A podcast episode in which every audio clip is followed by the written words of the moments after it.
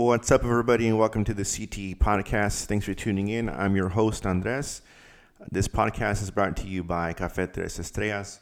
Café Tres Estrellas is a small batch coffee roaster that specializes in fair trade organic coffee. If you're looking for a good cup of coffee, go ahead and visit them at cafetresestrellas.com. And now that that's out of the way, let's get on with the show. This is episode three of the podcast, and today I'll be talking to you. Um, about the reasons why you should learn a new language. Uh, in the previous episode, I talked about the benefits of reading for self improvement. Uh, one of the benefits was that you could learn something new. Uh, why not use the time you scheduled for reading to learn a new language? You might be saying to yourself, Why do I need to learn a new language? I'm not planning on going into any foreign countries. Uh, the benefits of learning a new language all come back to brain health. Uh, sure, you can use your time to learn to play chess or learn about history, but learning a new language has some unique benefits. For starters, it can make you a better English speaker. The process of learning a new language will make you aware of your deficiencies in your native tongue. Uh, improving these deficiencies will make you a better speaker and writer in English. Uh, learning a new language also improves your memory. Uh, you need to learn vocabulary and then learning rules to use the vocabulary uses different parts of the brain.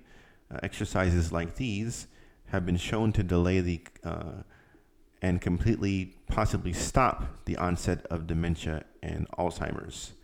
And finally, at least for the sake of this podcast, it can help you improve your social skills. Uh, you can either use what you've learned to um, talk to others uh, in your new language, or attend a class uh, with others when you learn it. Uh, all that being said, uh, I might decide to start learning uh, a new language, uh, possibly French. Um, all I have to do, you know, there are a lot of apps out there that can help you on your phone learn a new language that are free. You know, there are some paid ones that are very popular.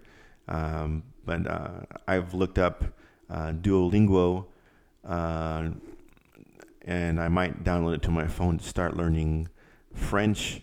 Um, I think uh, to schedule my time, I might start with 10 minutes a day. So when I start doing that, I'll keep you guys updated on my progress. Uh, and if anyone has tips on learning a new language, I'd love to hear them. And uh, merci in advance. So that's the show for this week. Thanks for listening. If you have any comments or questions on the things I spoke about today, please leave them in the comments down below. Uh, you can email me at andres.thectepodcast at gmail.com if you have if you want any more information about the show or its sponsor. Thanks a lot for listening, and I'll talk to you next time.